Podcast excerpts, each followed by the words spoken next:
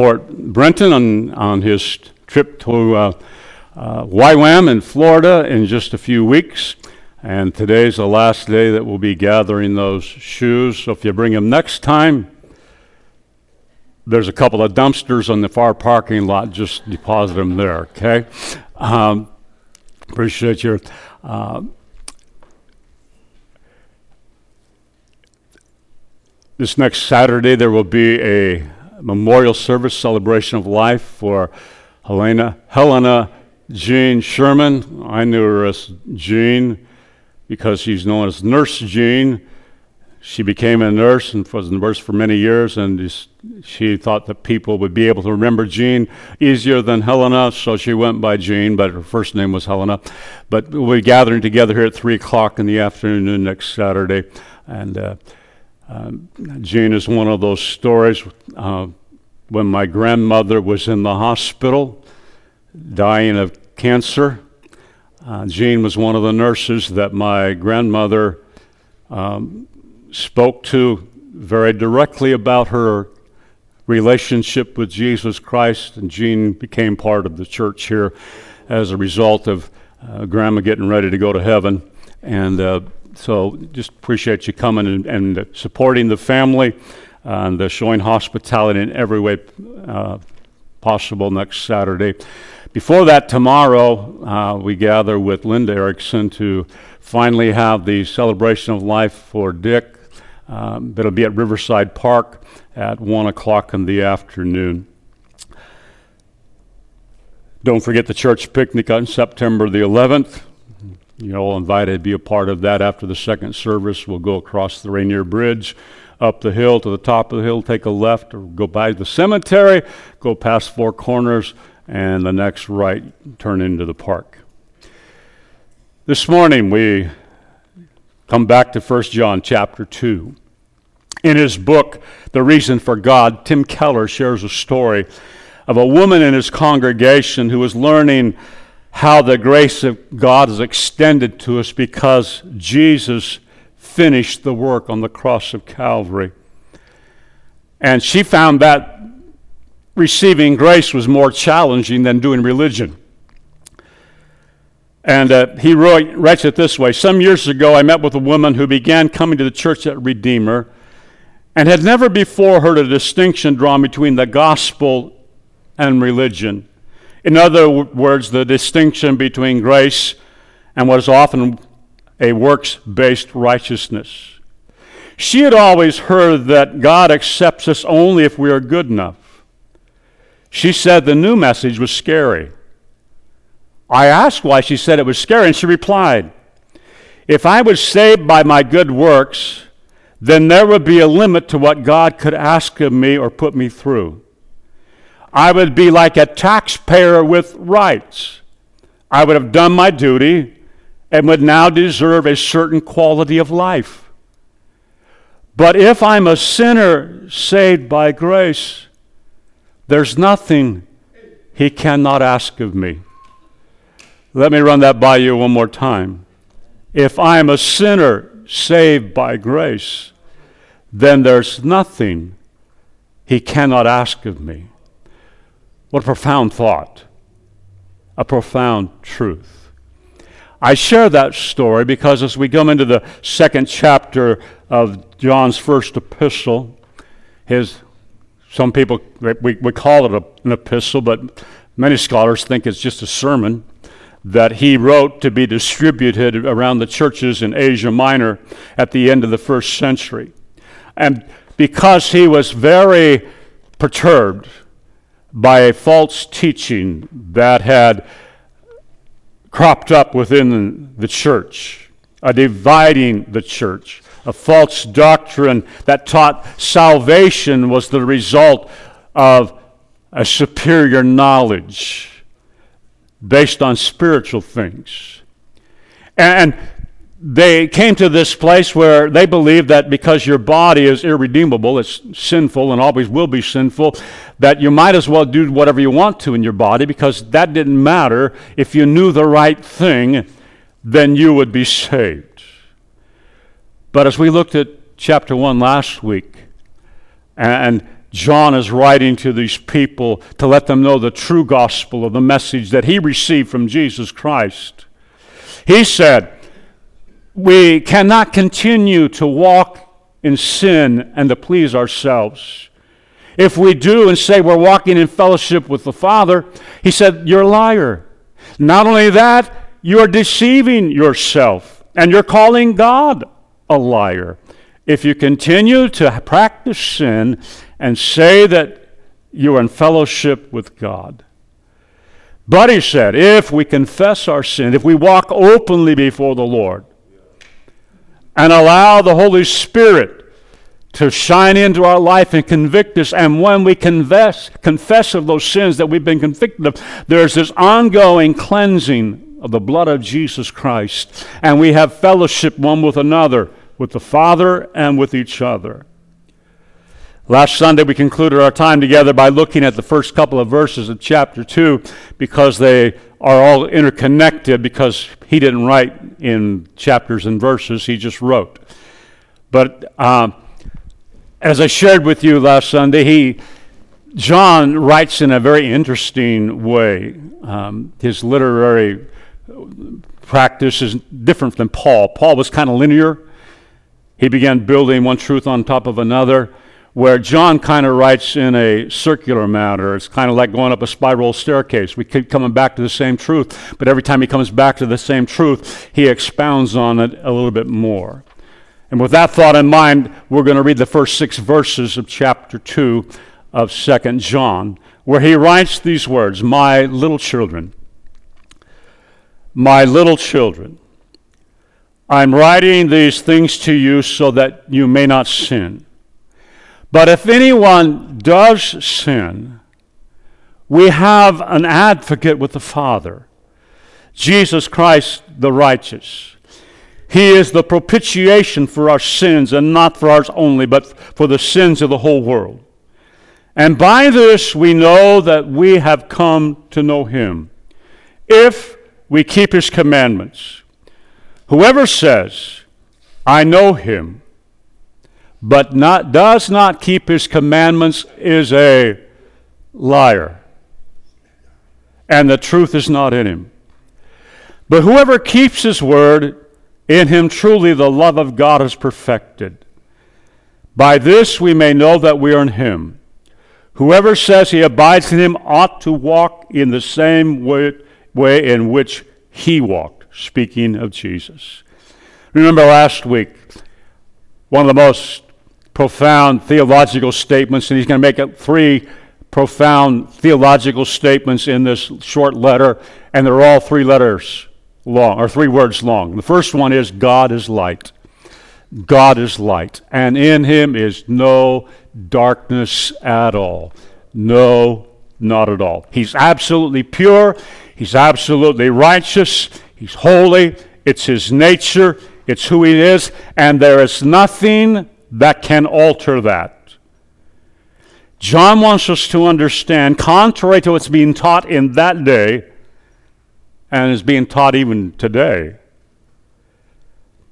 If we say we have fellowship with God, then there's going to be a high degree of living righteously displayed in our lives.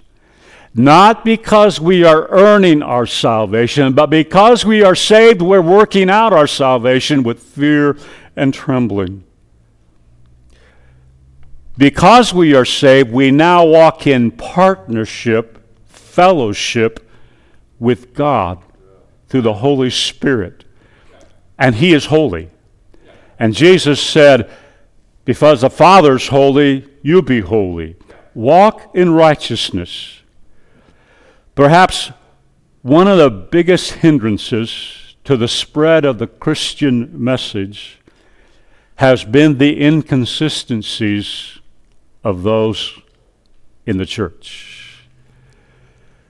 Saying one thing and living another. What do people call those people? Hypocrites. Now, none of us are perfect. We won't be until we see Jesus face to face. But between here and there, we need to walk in obedience to the Word.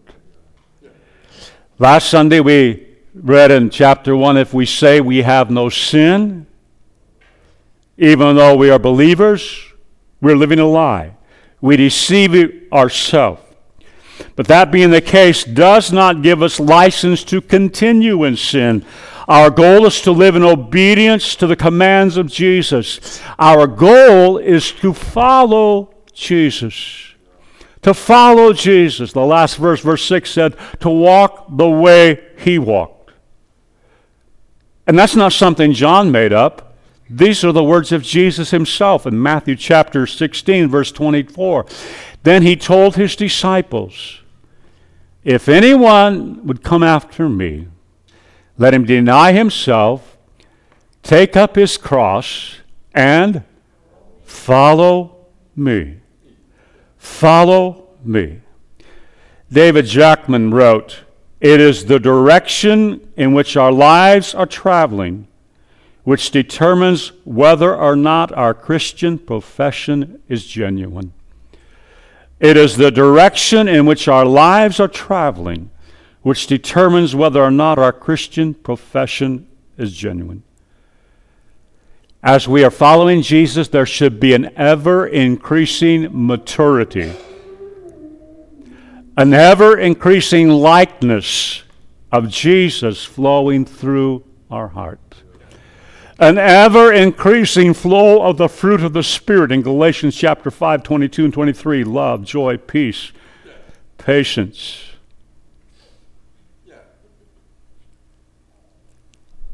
Maybe we should redact that one. Kindness, gentleness, against such there is no law. Ever increasing. John Newton, the slave trader, who was radically born again, I mean, if there was anybody that you would ever say that man will never make it to heaven, but Jesus saved him. He's the guy who wrote Amazing Grace, How Sweet the Sound. He said this I am not what I ought to be, but I am not what I once was. And it's by the grace of God that I am what I am. He understood he was on a journey up and to the right, becoming more like Christ, coming closer to Christ. In these verses we read this morning, John spells out three characteristics of authentic Christians Christians who know Christ, Christians trust in what He's done, and Christians do what He commands. A Christian does what He commands. My intention was to cover three, we're going to cover two so I let you go before the day's over. It starts out, my little children. My little children. I hope you read that as a term of endearment from an older man writing to people who, for the most part, would have been younger than he. I think the only other place in the New Testament where we see this word for little children is used when Jesus spoke on the night before the crucifixion to the disciples, and, and there he called them little children. The only other place we find it, John uses it over and over in this epistle my little children. Remember, he's around 90, give or take. Those of you who are around 90, give or take, you still look at me and think I'm a youngster. My children think I'm a dinosaur. you know, it's a matter of perspective. John is at this position where he looks and all those young people are children in the Lord. There's a story recorded at the end of the first century and the beginning of the second century AD about John. That one day a recent convert decided to rob John, to steal from him. And he stole something from John and he began to run away. And this is how it's written in the history book. But John, forgetting his age, pursued him with all his might, crying out, Why, my son, dost thou flee from me, thine own father? unarmed, aged. Pity me, my son, fear not. Thou hast still hope of life. I will give account to Christ for thee. If need be, I will willingly endure thy death as the Lord suffered death for us. For thee I will give up my life. Stand, believe. Christ has sent me. And when the young man heard, first stopped, looked down, threw his, away his arms, and then trembled and wept bitterly. And when the old man approached, he embraced him, making confession with lamentations as he was able, baptizing him a second time with tears, concealing only his right hand.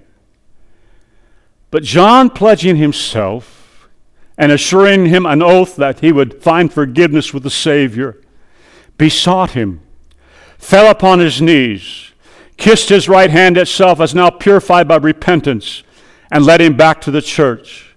And making intercession for him with copious prayers and struggling together with him in continual fastings and subduing his mind by various utterances, he did not depart, as they say, until he had restored him to the church, furnishing a great example of true repentance and a great proof of regeneration, a trophy of a visible resurrection. End of quote.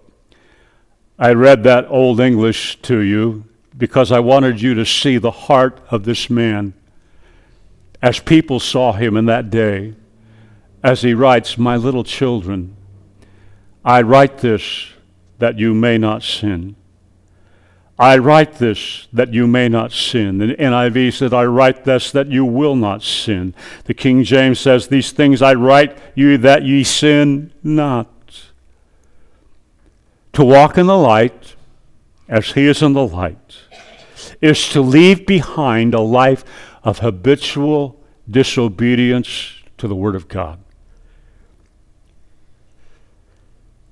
That was contrary to the new gospel, the Gnostics. The beginning of Gnosticism was preaching that just know the right thing and do whatever you want. It is said that when John Wesley left his home, his mother took his Bible and wrote on the flyleaf these words, and I put it in your notes Sin will keep you from this book, but this book will keep you from sin. Sin will keep you from this book, but this book will keep you from sin. This week we're going to begin reading and the Bible reading, and those are reading through the Bible in a year by the Bible calendar on the back. I think we go into Psalms 119. And at some point in that chapter, we're going to read, Your word I've hid in my heart that I would not sin against God. As I was looking at this, my children, I write to you that you will not sin. My mind went back to the Apostle Paul and what he wrote to the Ephes- or to the Romans. In chapter five of Romans, he expounded the grace of God how that we are saved by faith through grace, or saved by grace through faith. And, and he comes down to the, what we call the end of the fifth chapter, and he said, Where sin abounded, so much more does grace abound. And then he, he anticipates somebody's thinking. Well, if more sin means more grace, let's go on sinning so that we receive more grace. And he says, God forbid. Absolutely not. You've been set free from sin, now walk in grace.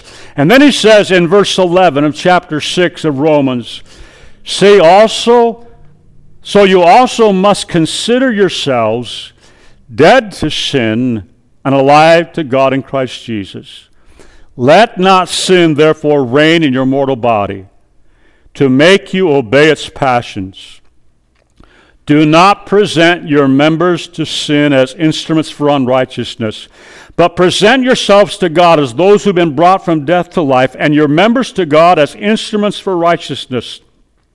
For sin will have no dominion over you, since you are not under law, but under grace. John echoes what Paul wrote decades before.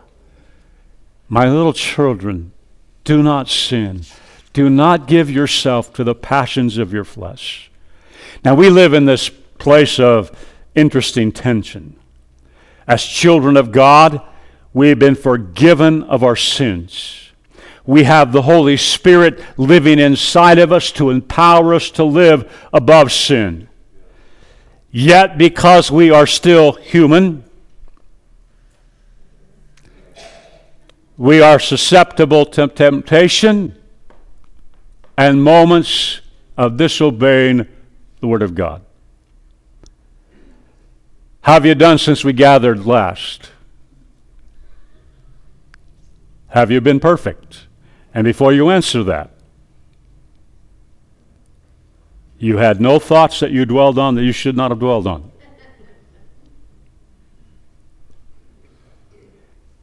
You didn't worry about anything. Remember, the scripture says, not once, but over 300 times, do not be anxious about anything. How are we doing so far? And if right now you're thinking, well, I'm pretty proud of myself. I was, I was perfect all week long. You just sinned. The sin of pride. Remember what we read in John? First chapter, First John. If you say you have no sin, we deceive ourselves. That's why we openly walk before the Lord on a daily basis. How did Jesus teach us to pray?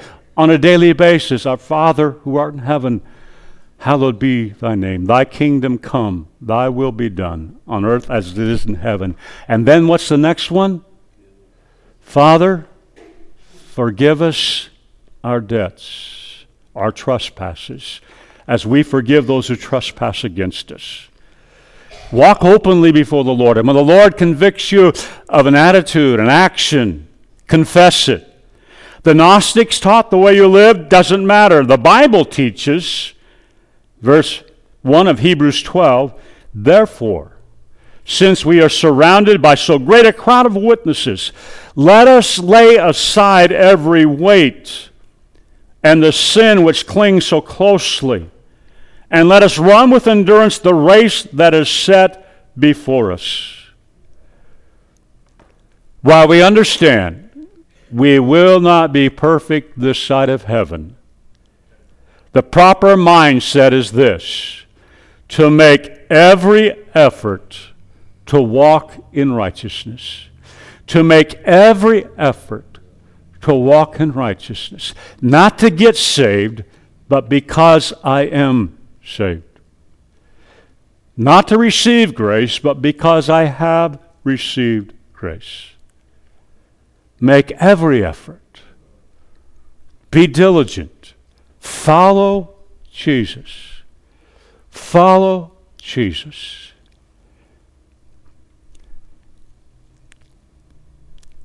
You won't believe all the things go through my brain while I'm talking. As I'm talking about following Jesus and being diligent about it, my mind suddenly had a flashback to following my dad through the woods when I was 10 years old. He was six foot two.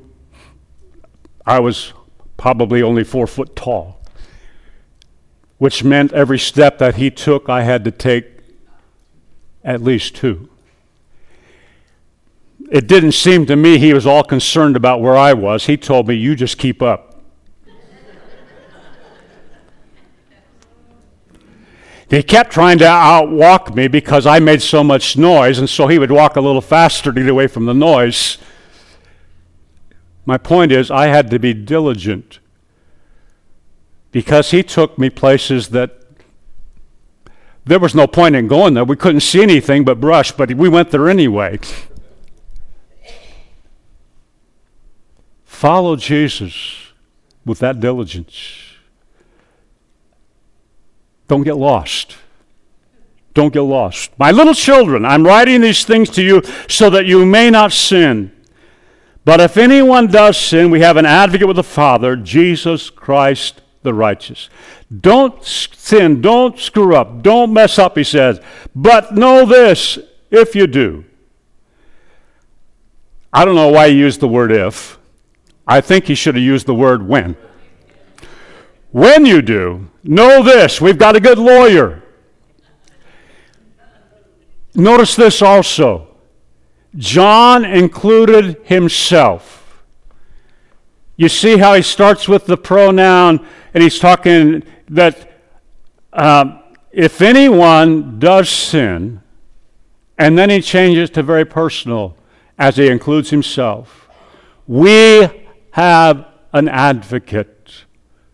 He's lived long enough by the time he writes this message that he understands it is very probable that believers, including himself, are going to have moments when they are less than perfect. Now, I don't know if they had tailgaters in those days.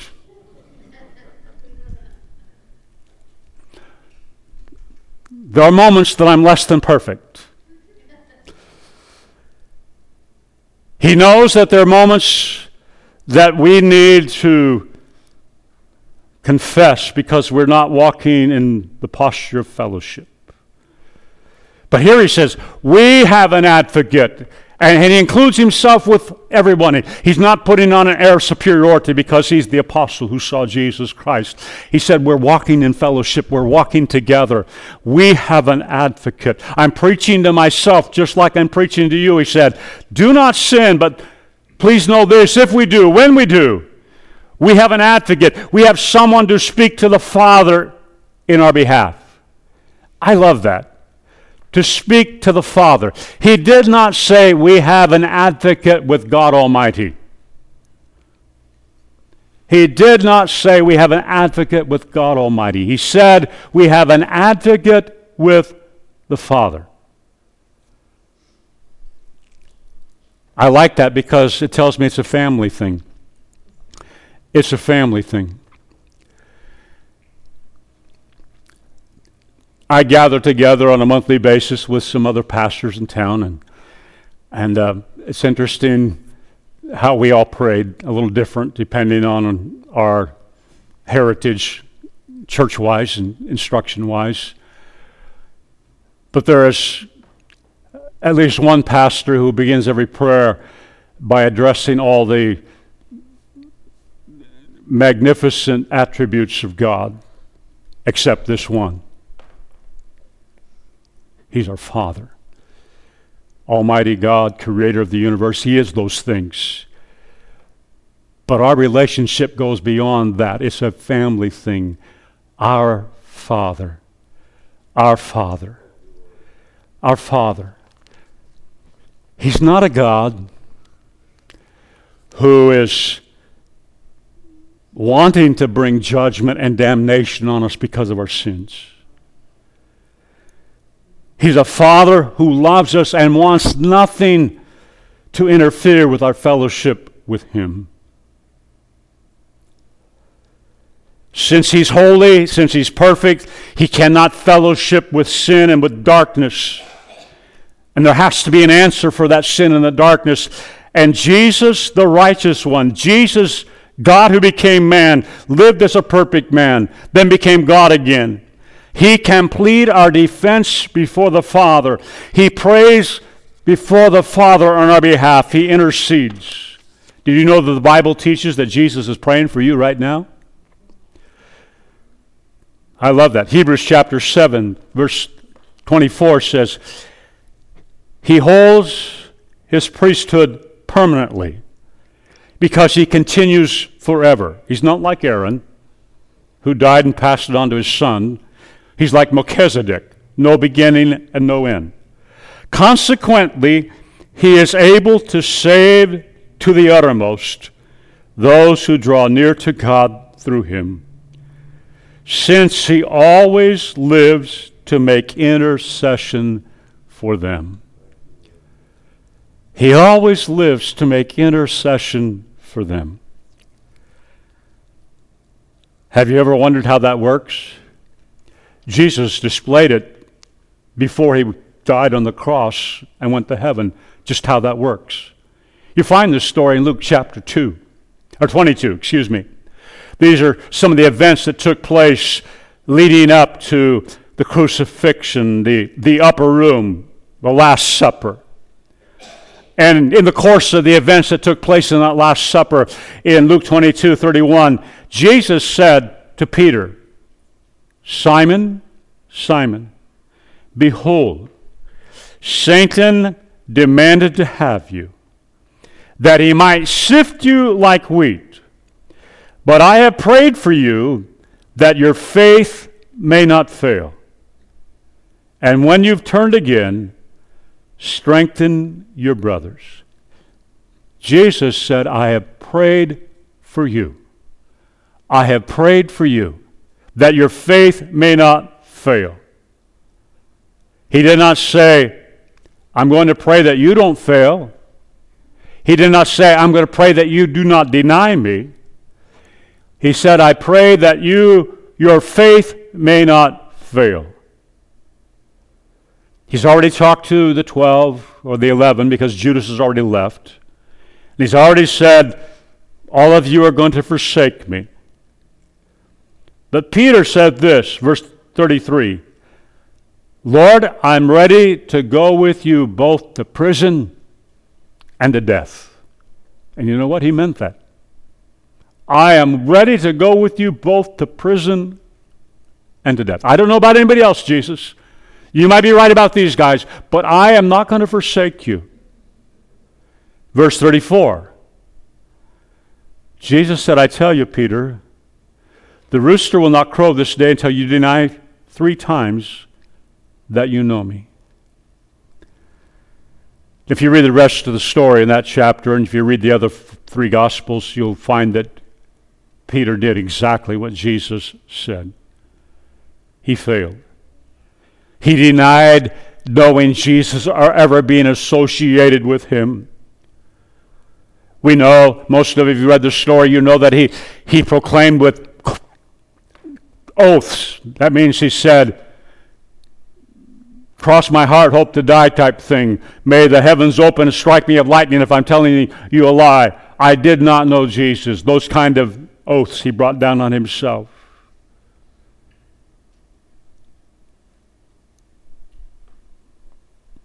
You know where that denial started? It was at the table. It started with his self confidence. It started with his self confidence. Our life has to be in Christ. My confidence has to be in Christ, not in my flesh, not in myself.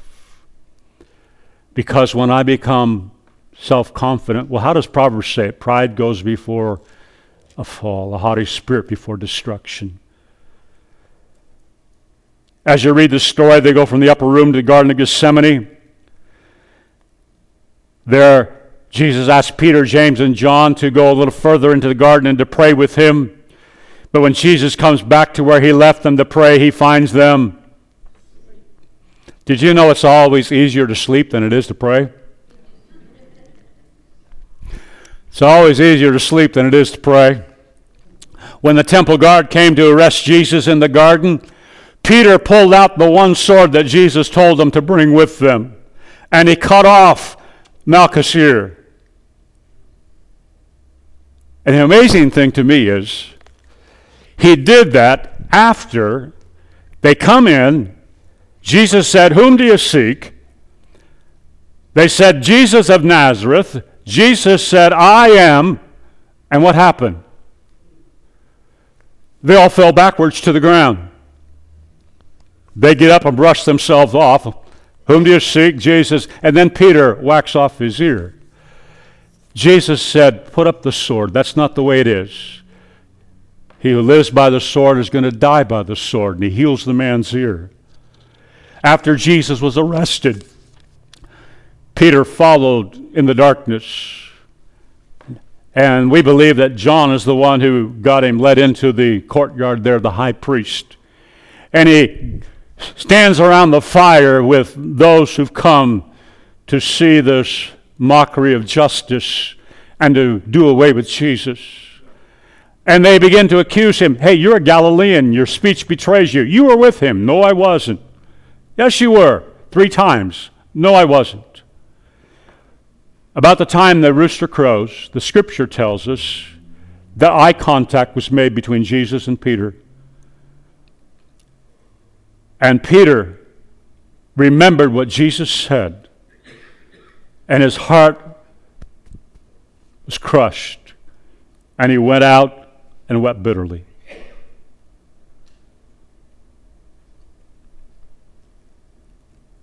But his faith did not fail. He did not lose his love for Jesus. How do I know? Because Jesus prayed that his faith would not fail. He didn't do what Judas did. He went out and wept bitterly, tears of repentance.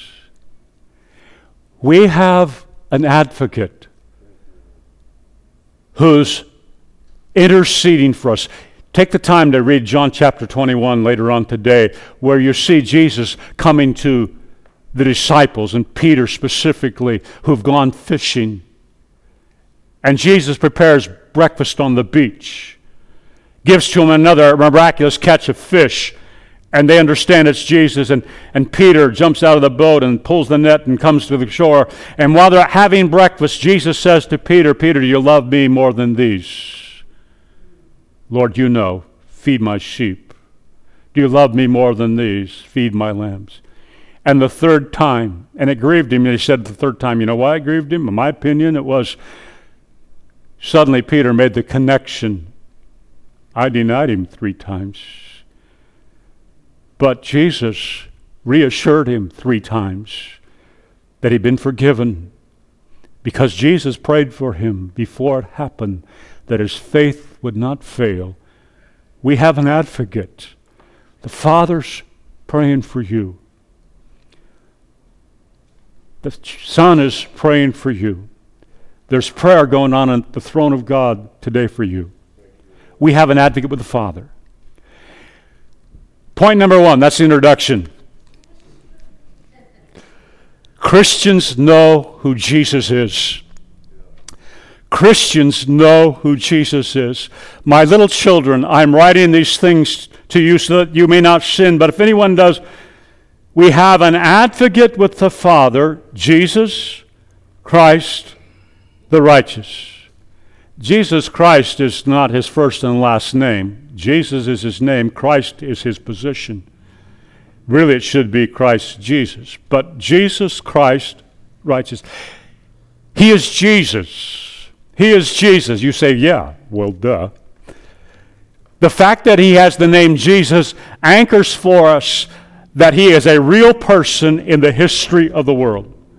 He's not a figment of imagination, he's not a myth. He was a real person who existed.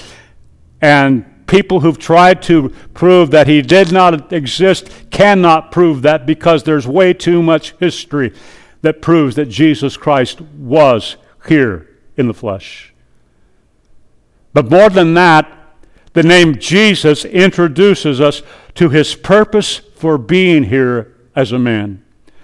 The name Jesus introduces us to his purpose for being here as a man. The angel told Joseph in Matthew chapter 1, verse 21 She will bear a son, Mary, and you shall call his name Jesus. Why? For he will save his people from their sins. Jesus means he's the Savior. He will save his people from their sins. He's Jesus Christ. I said that is the title. That's his position, the anointed one, the Messiah.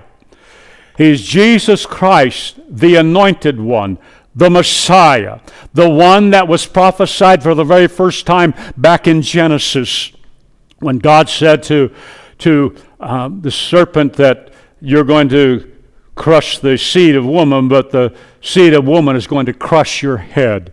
That's the first declaration that there's an anointed one coming, that he's going to be the Messiah. Jesus spent most of his ministry trying to reframe the Jewish people's understanding of the Messiah because they were looking for a conquering king who would come and overthrow the Roman Empire and set them up as the world dominant power, and that they would reign with power and authority over all the nations. Jesus wanted them to understand the kingdom of God was not here on earth, but it was a kingdom being created within the hearts of people. Jesus wanted them to understand that uh, not only was he a son of the line of David, but he was David's Lord. In Mark 12, 35, 36, and 37, as Jesus taught in the temple, he said, How can the scribes say that the Christ is a son of David? David himself, in the Holy Spirit, declared, The Lord said to my Lord, Sit at my right hand until I put your enemies under your feet. David calls him Lord, so how is he his son? And the great throng heard him greatly. Let me tell you what Jesus just said to these Jewish teachers who were standing there and understood. In fact, what he said here is what gets him crucified. Jesus was claiming supernatural origin. In fact, he was claiming to be supernatural in the fact that he existed before time was. That he was the one that the Lord said to the Lord, Sit here at my right hand. Yes, he was a man born to Mary in Bethlehem, but he was also God who existed before the world began. This right here, he's claiming to be the Son of God the righteous one. He is Jesus Christ the righteous. The NIV puts the righteous one. How important this truth is. The golden thread that runs between the fact that he's the Messiah, the Son of God, and Jesus, the Son of Man, is this He's the righteous one. Because he is and was and is one with God and as Jesus the man, he was born of the Virgin Mary. And I know I harp on that, but it's a foundational doctrine that my salvation is totally dependent upon.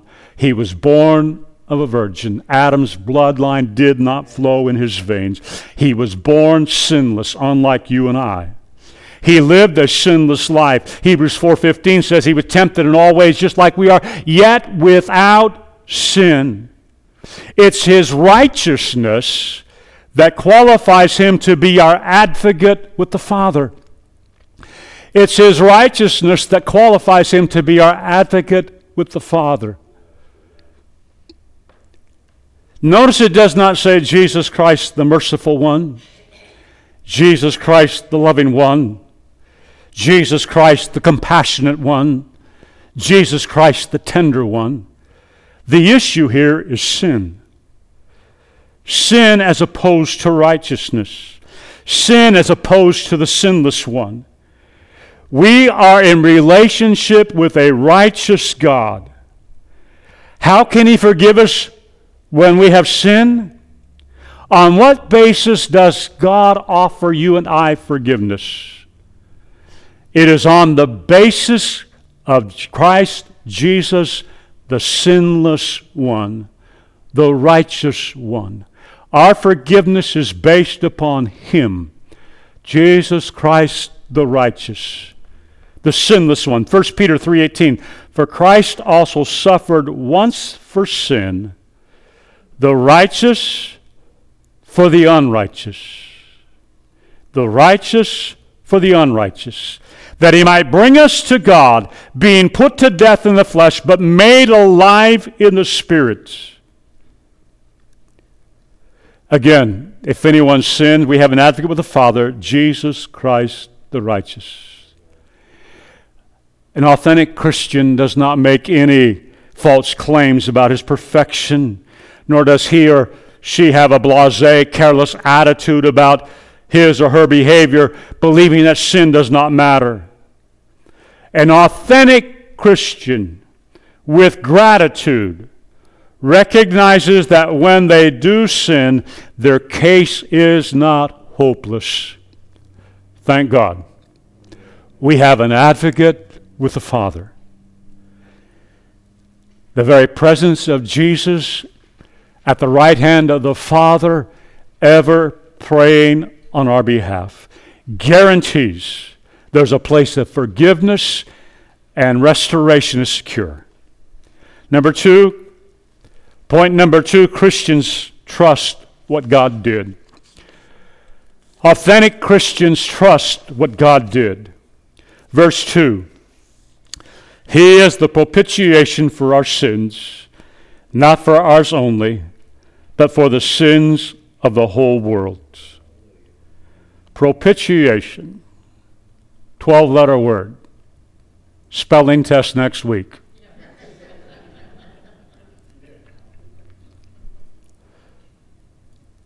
It's not a word we use in our culture. The only place I've ever heard the word used is when we're reading some of the translations of the Bible, the King James and the English Standard Version. Um, the newer, some of the newer translations, like the NIV, the New Living Translation, some of the others, they substitute the word atone or atoning sacrifice.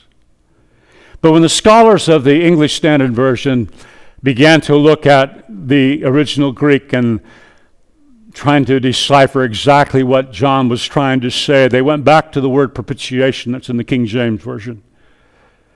The word propitiation has this real connotation to it that he's the one who turns aside God's wrath by taking away our sin. He turns away God's wrath by taking away our sin, the propitiation an offering that takes away wrath. From the book of Genesis to the book of Revelation, there's a consistent principle. More than that, an unbending divine law. The wages of sin is death. To break God's laws, His commands, is a capital offense.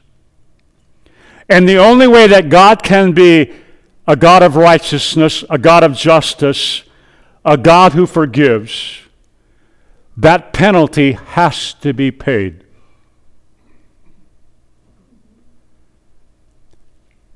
Hebrews chapter 9, verse 22 Without the shedding of blood, there is no forgiveness of sin.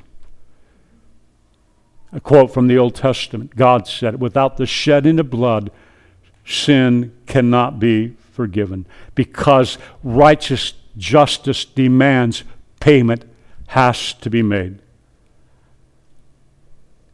As loving as God is, his righteousness does not allow him to look away and say, it'll be okay. There has to be a price paid. God demands punishment. Sin and God are not compatible. They cannot exist together. Sin separates man from God. God's wrath must be poured out on sin. Now, over the centuries, part of the reason you don't see propitiation in some of the new translations is scholars have a, a hard time with the concept of a God of wrath. A God of wrath. And they have a hard time with this word propitiation being used in the Holy Scripture because it is a word that comes from idol worship. And if you read about the idols, there were many times that, you know, if a storm happened, they would bring some kind of sacrifice to appease the god of the storms, Baal. And it was a, that we got to bribe this god in order to get his favor. And so some people did not want to bring that word from the cults or the idol worship into this concept. But listen, the scripture talks very clearly about the wrath of God. Somebody said that's Old Testament. No, no, no. Look at John 3 36. Whoever believes in the Son has eternal life. How many believe? There's six of us going to heaven.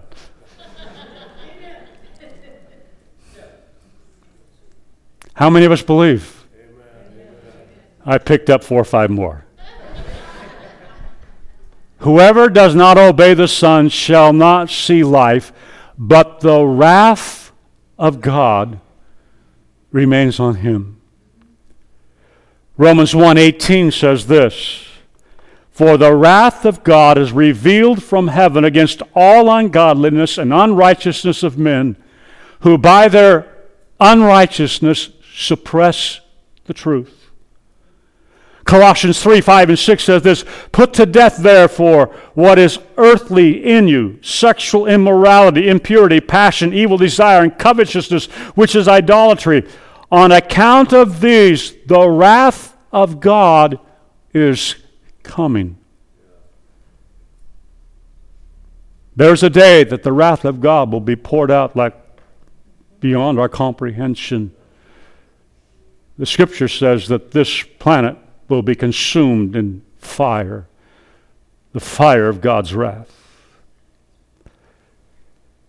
God's righteousness demands his wrath be poured out on sin. So what was God going to do about that? John 3:16 for God so loved the world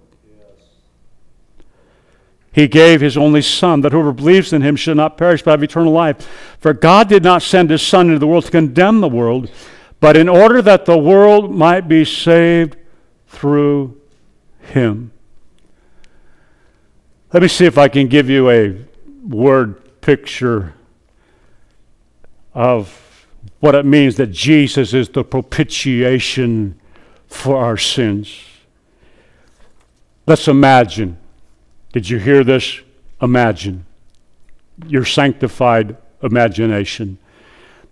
What I'm going to say is not literal, so don't go away saying I said this, this is the way it happened. But it's a word picture.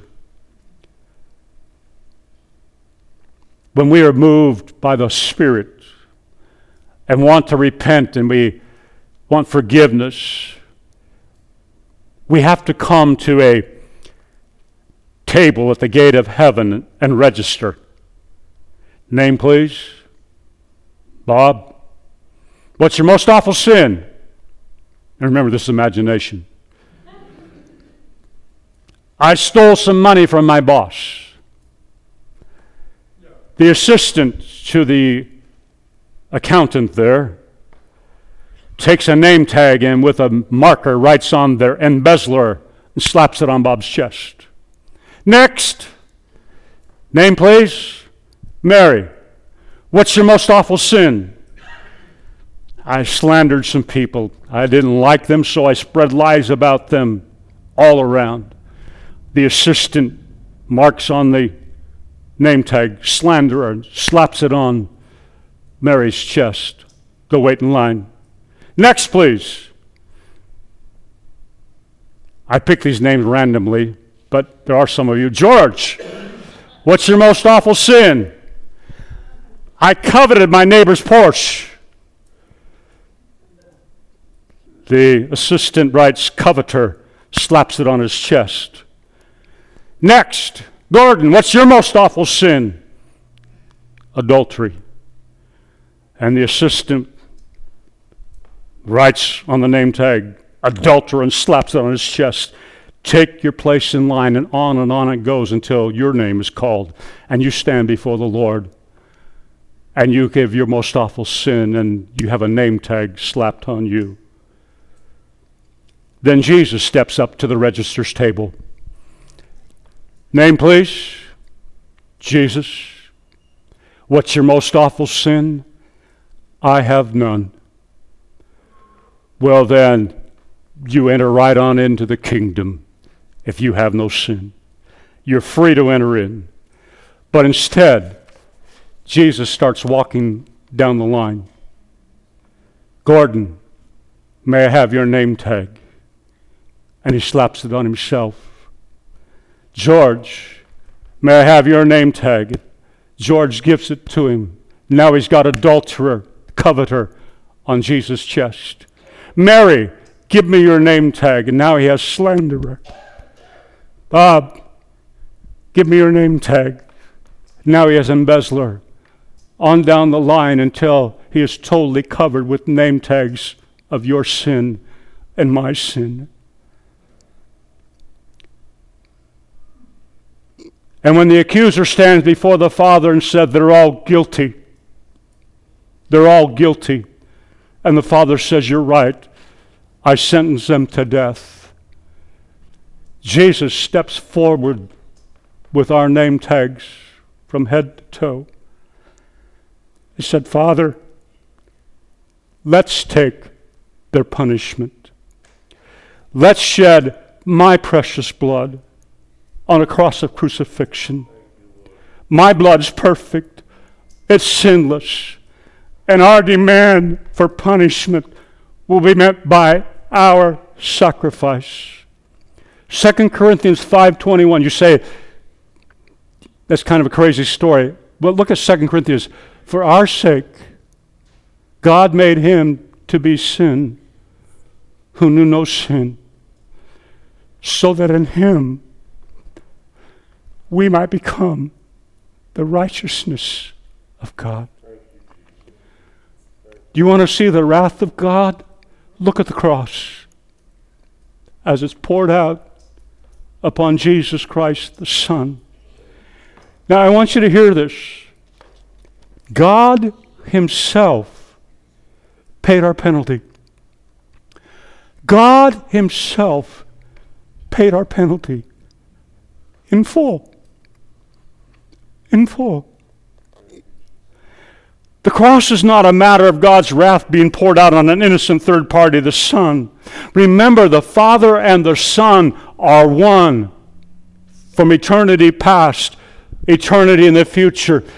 Jesus, Father, you and I are one.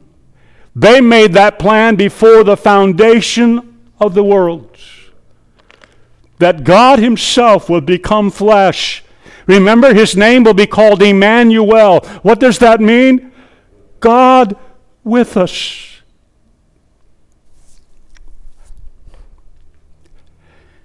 God paid the penalty. And now Jesus, who is God, prays for you every day that you might not sin. And if you do sin, that you'll just open up before Him and confess it so He can say, It's paid for, it's under the blood. The hymn writer had it right. Jesus paid it all. You know what the next line is? So all to Him I owe. Verse 2, chapter 2 He's the propitiation for our sin, not for ours only, but also for the sins of the whole world. Does that mean everybody's saved? Oh, no. Jesus' sacrifice on the cross, though, is sufficient for everyone, for everyone, everyone who will put their faith in Him. Everyone. The sins of the whole world, He paid the price for everybody. But not everybody is going to accept the payment. He gave us a free will. Salvation, though paid for, is not automatic. There has to be that moment where I repent, where I confess with my mouth Jesus Christ is the Son of God. He died on the cross, and God raised him from the dead. And I am declaring him to be the Lord of my life.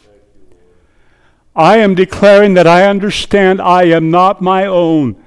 He purchased me with his precious blood on the cross of Calvary. Romans 6:23 said the wages of sin is death. But the free gift of God free to us but it costs God everything. The free gift of God is eternal life in Christ Jesus our Lord. Have you received that gift?